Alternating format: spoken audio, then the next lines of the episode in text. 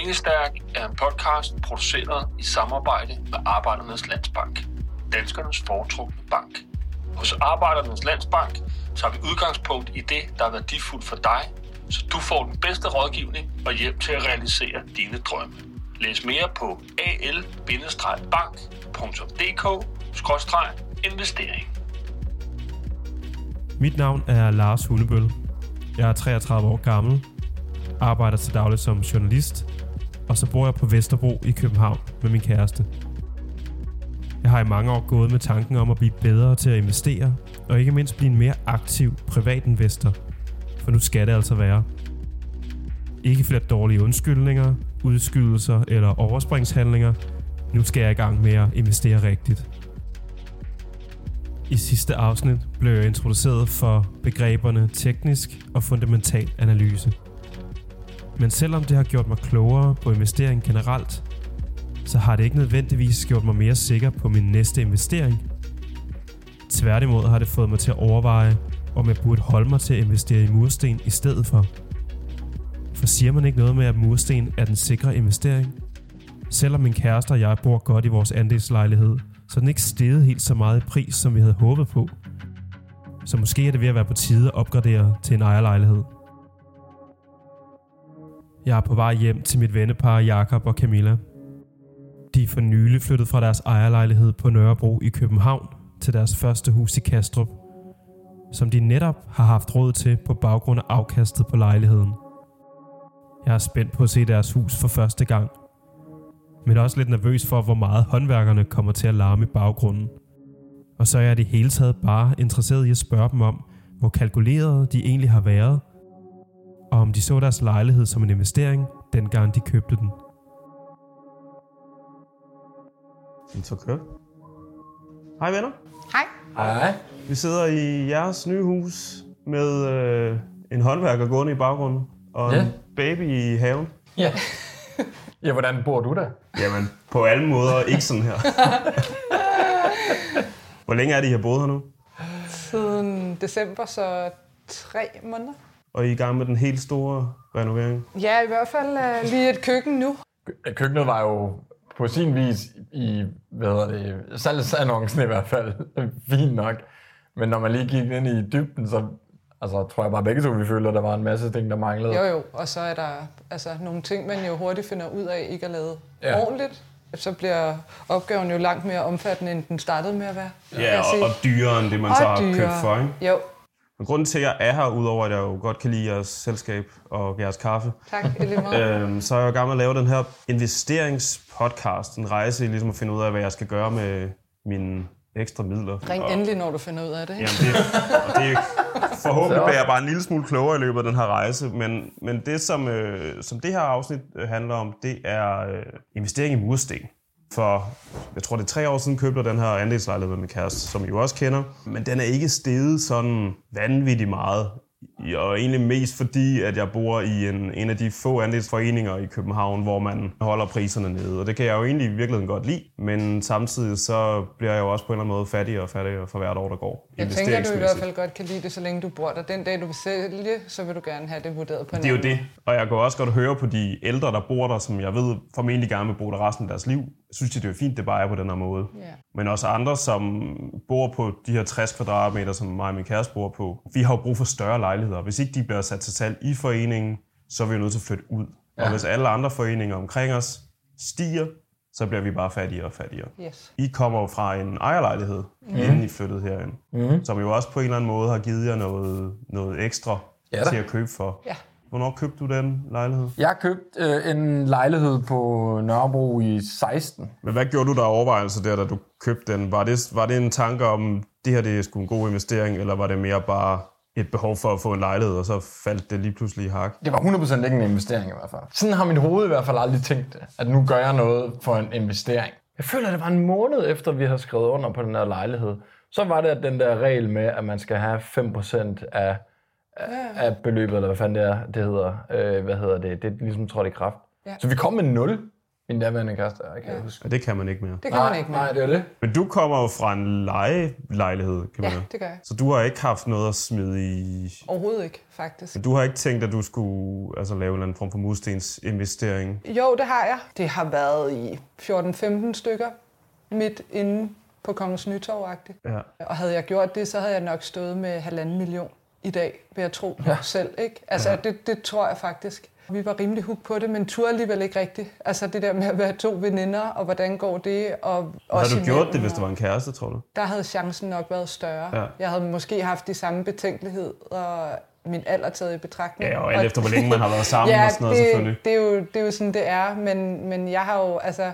Men ellers så har det jo langt hen ad vejen bare været mig. Og så har det virket som det nemmeste at lege i Ja. virkeligheden, ikke? Da vi købte andelslejligheden i sin tid, der tror jeg helt klart, at vores tanke var, Nå, så gør vi lige det i nogle år, og så stiger den forhåbentlig også lidt, Ja. og, så, øh, og så kan vi købe en ejerlejlighed om et par år. Ja.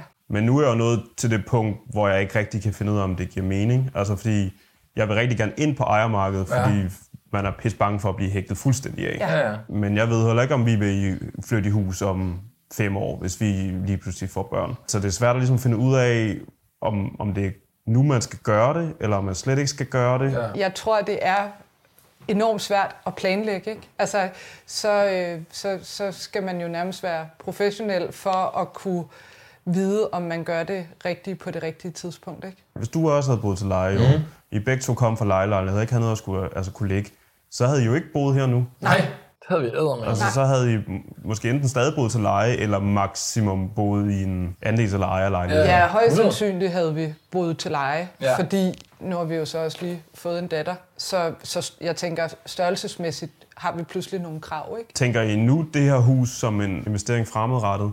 Er det, er det Det sådan har en... jeg slet ikke tænkt det som. Ej, nå, har du Øh, ikke det? Nej. Jeg skulle lige sige, der tror jeg, vi kommer til at give vidt forskellige svar. Jeg har slet ikke tænkt det som en investering. Jo, det er en investering i min familie, Ja. men det er ikke en investering i penge. For mig er det her et hus, hvor vi kan være resten af vores liv i bund og grund. Det er også købt derefter. Men vi har været så heldige, at vi ikke er nødsaget til at starte mindre for at altså, øh, bytte større senere hen, Ja. kan man sige. Ikke? Men igen vil jeg også sige, handler det for mig rigtig meget om, hvor, over hvor lang tid man forventer at, at skulle bo der. Men det er jo faktisk det, der måske er hovedet på søm i forhold til mit problem lige nu, det er, giver det mening for mig at gå ud og købe en ejerlejlighed, hvis jeg alligevel kun skal sidde i den i 4-5 år, og man så finder ud af, nu vil vi faktisk gerne bo i hus. Hvis de godt, de ville bo i hus for fem år siden. Nej, Nej, nej, slet nej, nej, ikke nej. det. Det troede jeg absolut ikke. Nej, det tror jeg overhovedet ikke. Jamen, jeg synes, det er meget fedt lige at høre det der med, at for jer er det i virkeligheden en praktisk løsning, mere end det er en, Ja. ja. altså en investeringsting. Ja, det er ikke Hvor en det i mit hoved mest bare er en, er en investering lige nu, fordi jeg har ikke brug for det praktiske. Ting løser sig, så selvfølgelig havde jeg ikke kunne købe det, hvis vi ikke havde haft Jakobs fortjeneste. Men altså, så havde vi jo fundet ud af noget andet. Jeg var ikke blevet mindre lykkelig i hvert Nej. fald. Altså, vi er jo gået efter, hvad, hvor vi kan bo, altså mm. hvad, der, hvad der gør os glade, ja. og ikke investeringen. Dog vil jeg sige, vi har været, vi har også kigget kort nord for København. Men der kunne vi få tilsvarende et rækkehus øh, til de her cirka 5 millioner, som så var 90 kvadratmeter, hvor det her er 140. Den investering er simpelthen for dårlig, fordi det marked deroppe er for mig så steget så meget, så der, der får jeg for lidt for mine penge, Ja, ja, eller ja. sådan. Ikke?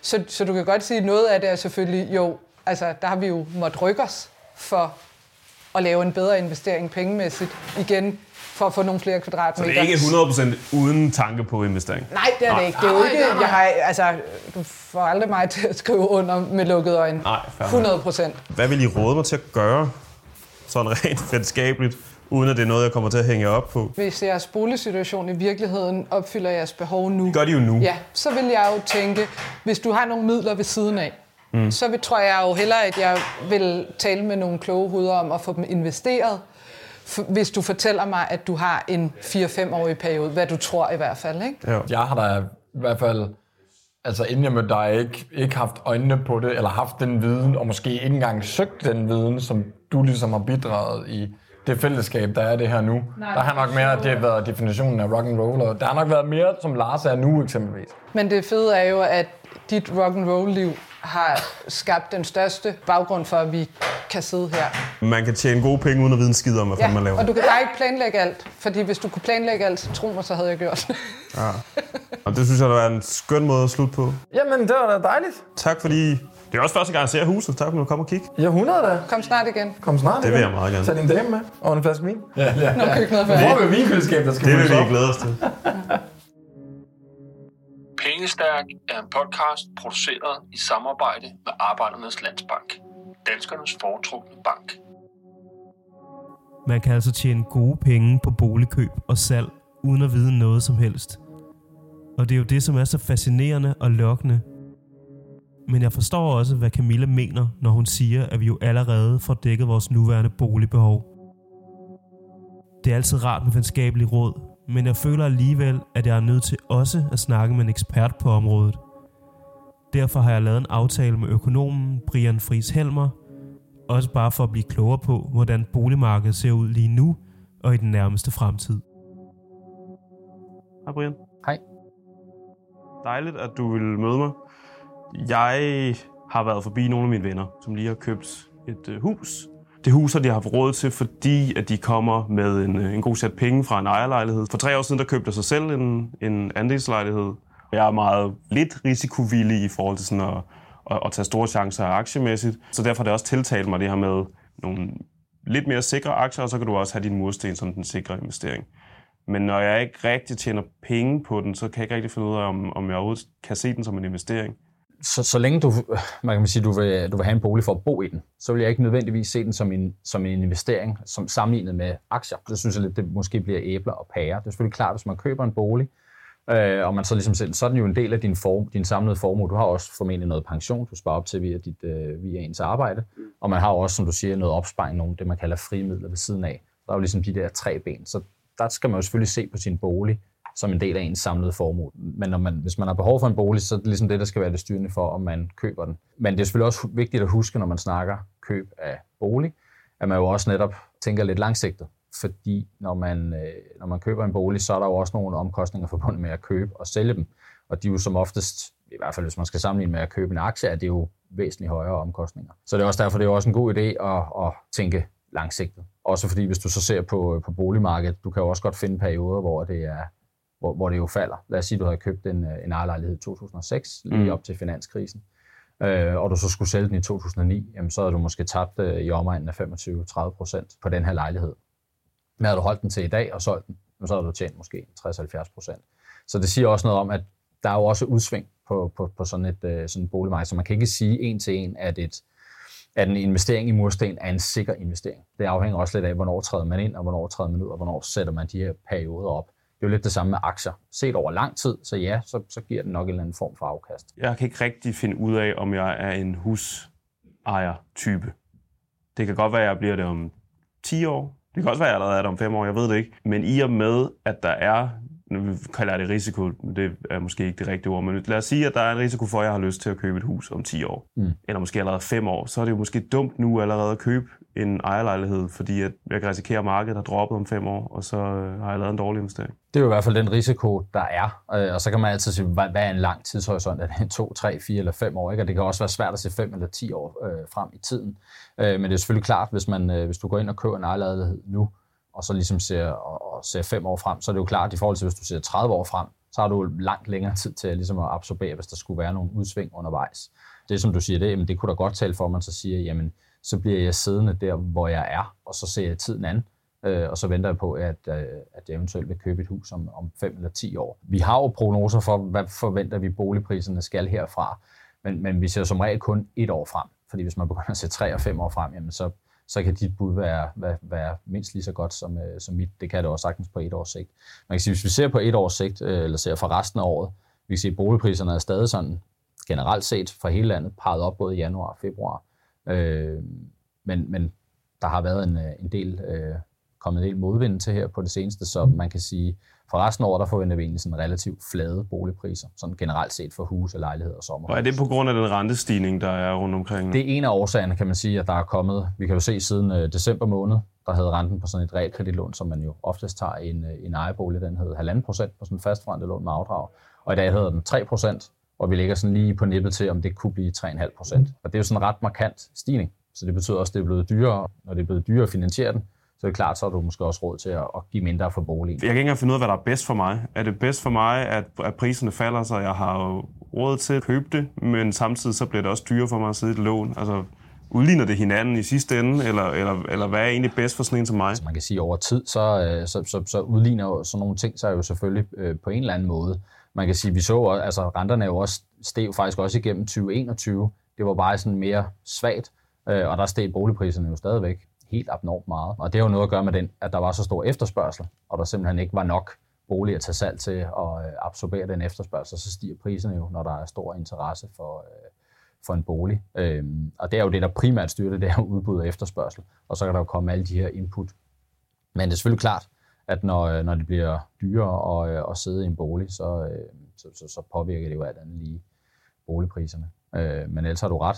Det kan jo godt være, at den bliver mindre værd, men så skal du så også betale mere for finansieringen. Så, det, ja, så, så, så, i nogle tilfælde kan det, jo godt komme, øh, kan det jo godt komme ud på et. Lige nu er det, ser det jo dyrere ud, fordi boligpriserne er ikke faldet øh, men det er blevet dyrere at finansiere den. Jeg sidder med et, et variabelt lån, fordi det er en andelslejlighed, så, så man har også altid været sådan lidt, hvad nu hvis den lige pludselig stiger helt abnormt? Så mig og min kæreste har besluttet, lad os få barberet noget af det her lån ned, sådan så at hvis der lige pludselig skulle ske noget, så sidder vi sådan rimelig sikkert. Men jeg har ikke kunne finde ud af, om de penge, jeg sparer renteafgiftmæssigt på det, kan svare sig i forhold til de penge, jeg kunne have sat i nogle aktier, for eksempel. Det er altid klogt at betale, at betale gæld ned, fordi du, som du selv siger, du sparer noget rente. En ting er, at du sparer noget nu her på noget rente, men du sparer jo også alt det fremtidige, fordi der jo er den her rentes renteeffekt på sådan nogle lån, kan jo egentlig sige, det er jo lidt en sikker investering. Du ved allerede, hvad dit afkast er, fordi du har fået nedbragt dine renteudgifter, og du gør det også mindre sårbar overfor, skulle man miste sit arbejde, eller har man lyst til at tage, holde fri i en periode, så kan man måske gøre det. Og i øvrigt så øh, bidrager det jo også til din friværdi, fordi du nedbringer din gæld, så din frivillige bliver i princippet større. Det kommer også an på, at man betaler rente for sit, øh, for sit andelslån, men, øh, men det kan sagtens måle sig med, med investering i, i andre ting. Men det er jeg glad for, at du kalder det investering. Det, altså, jeg synes tit, jeg skulle argumentere for, jamen, jeg, jeg bruger faktisk også mange penge på det her. Hvad er din råd til sådan en som mig, hvis jeg gerne vil ind på, øh, på ejermarkedet? Jamen, først og fremmest, så vil jeg øh, starte med at gå i, øh, i banken og få at vide, hvad kan jeg købe for? Og så vil jeg derefter, så vil jeg sætte mig ned og finde ud af, hvor vil jeg egentlig gerne bo.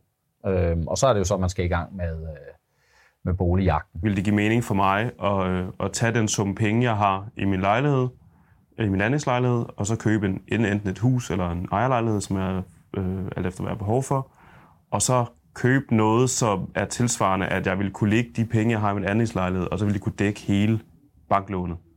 Sådan så jeg nærmest kunne sidde for realkreditlån, og så er det måske forhåbentlig så lav en rente på realkreditlån, at det så vil give mening for mig at bruge nogle flere penge på investeringer i stedet for. Altså jeg hører mange, der siger, at jeg vil godt være gældfri i min bolig. Det, jeg har respekt for det ønske. Men nogle gange så tænker jeg også, det er ikke nødvendigvis det rigtige at være helt gældfri. Det er fint nok at, at nedbringe sin, øh, sin boliggæld. Øh, så gør man sig også mindre uafhængig af udsving på boligmarkedet. Øh, men, men, og det er jo netop der, hvor ens bolig kommer til at blive set som et, et, et hele af ens formue. Det kunne godt være, når man havde nedbragt, lad os sige, gælden til 60% eller 50%, at man siger, nu gider jeg ikke afdrage mere. Nu skal den bruges på noget andet. Men vil du sige, det er en myte, det der med, at mursten er den, er den sikre investering? Ja, det synes jeg lidt, fordi det kommer også an på, hvad for en, øh, hvad for en tidsperiode man, man kigger over. Øh, så jeg vil, ikke kalde det en, jeg vil ikke kalde det en sikker investering. Man skal jo også købe en ny bolig, når man sælger en ny bolig. Og hvis du så alligevel køber i Københavnsområdet, så bliver det jo bare det ekstra dyre når du køber en ny bolig? Altså, tjener man så overhovedet noget? Ja, du kan jo sige noget, det, og det er jo også derfor, som du siger, at nogen får har råd til det hus, de så har købt uden for København. Der har de så haft den her øh, værdistigning med inden for København, og det er jo derfor, det sådan spreder sig i, øh, i ringene. Hvis du sagde, at nu vil jeg have de der penge ud, øh, og så gøre noget andet, så skulle du jo sælge og flytte i en lejebolig. Eller også så skal du bytte ud med, så skal du flytte længere væk og bytte ud med et, øh, med et billigere hus øh, længere væk fra København, for eksempel. Ikke? Nu kender du min situation, som den er lige nu. Hvis du skal give mig et godt råd, jeg er jo i princippet tilfreds nok med den størrelse lejlighed, jeg har nu. Skal jeg lade være med at købe noget så, når mit behov ikke er til mere? Så, så synes jeg da egentlig, det er meget fint at blive, øh, at blive siddende i det, man har. Øh, også fordi, som du, du også fortæller mig, I har, I har afdraget på noget gæld, så I sidder egentlig ganske fornuftigt, og I har den størrelse bolig, I ligesom har behov for. Så er der jo ikke umiddelbart nogen grund til at skulle, øh, skulle skifte den ud. Det kunne sagtens være, at man så siger, så de opsparede midler, hvis ikke jeg ved, øh, det er altid, når man snakker investering, afsat en kontant buffer, som har lidt til at stå imod med, hvis der sker noget uforudset. Og så, så, så kan man jo investere resten, hvis man vel og mærke har ja, tidshorisonten og sige, de næste 3, 4, 5 år, der skal jeg ikke bruge pengene. Fint. Jamen, øh, hvis man så ellers er risikovillig nok, så kan man, så, så, så synes jeg sagtens, man kan se aktievejen. Nu er jeg 33 år gammel. Kan man sige noget om, hvornår det er ideelt at investere i mursten sådan aldersmæssigt? Er der noget, der er bedre end andet? Hvis man gerne vil, vil gardere sig mod udsving i boligmarkedet, så er det selvfølgelig klart, så er det godt at have lang sigte på. Sådan er det jo med alle investeringer. Så jeg synes ikke, man kan sætte nogen alder på øh, nødvendigvis. Også hvis man har behov som 80-årig for at købe en bolig, så skal man jo gøre det. Så vil jeg egentlig bare til sidst bede dig om, at, om du kan spå for fremtiden på ejermarkedet. Hvad, hvad, hvad kommer der til at ske? Hvis vi skal se for resten af året, så, så umiddelbart så forventer vi flade, øh, flade priser herfra. Øh, og derudfra er der jo kommet nogle modvinde til, øh, til boligmarkedet, og det, vi har blandt andet set, at renten er steget ret, øh, ret kraftigt. Og vi har også set sådan noget som energipriser er, er, er også steget, og det giver altså modvind. Det fylder mere i budgettet, så det er klart, så har man mindre øh, rum til at betale for en, for en ny bolig. Der er trods alt også noget, noget medvind, øh, som trækker den anden vej, så, så, så samlet set, så, så, så er det flade priser. Hvad med renterne? Forventer man, de stiger yderligere? Øh, vi har, når vi ser på vores, på vores sådan renteprognose, så øh, den største del af stigningen har vi nok set. Men, øh, men hvis vi skal pege på en retning, så, så vil det stadig være i, i opadgående retning. Tak for øh, snakken, Brian. Jeg er blevet øh, enormt meget klogere, synes jeg. jeg. Jeg tror, det jeg tager med mig, det er, at jeg bliver boende lidt endnu. Og, ja. øh, og måske investere en lille smule mere. Og så, øh, så kan det være, at jeg skal have en, en snak med en, med en bankrådgiver. Men det er jo heller ikke, fordi man behøver at være sådan i den seriøse fase. Man kan jo også øh, af nysgerrighed spørge og aflevere nogle økonomiske oplysninger, så kan de jo give et bud. Så kan det jo godt være, om det halvt år dit bud så ser anderledes ud, men, men så får man i hvert fald sin okay. Det er i hvert fald sådan, det ser ud. Så har man i hvert fald en idé om det. Tak for din tid, Brian. Og så, øh, når vi har slukket mikrofonen, så vil jeg gerne have dig lige til at fortælle mig, hvornår det er closed og, øh, at investere. Ja, velbekomme. Jeg fik desværre ikke lukket nogen hemmelige tips ud af Brian. Selv ikke med slukkede mikrofoner. Og tro mig, jeg prøvede. Men uanset hvad, er jeg blevet meget skarpere på min egen bolig- og investeringssituation. For mursten er altså ikke nødvendigvis en sikker investering. I hvert fald ikke, hvis det er en kortsigtet en af slagsen. Jeg tror fortsat, at jeg vil betale af på mit andelslån, men måske i lidt mindre grad end før og dermed give lidt luft til at kunne investere lidt ekstra. Spørgsmålet er så bare stadig, hvad jeg skal investere i, som passer til mit temperament. Måske skal jeg overveje at fortsætte mere i den stil, som jeg allerede har lagt for dagen med Coca-Cola, Microsoft og Novo Nordisk, altså de såkaldte udbytteaktier. Denne podcast er produceret i samarbejde med Arbejdernes Landsbank. Tak fordi du lyttede med.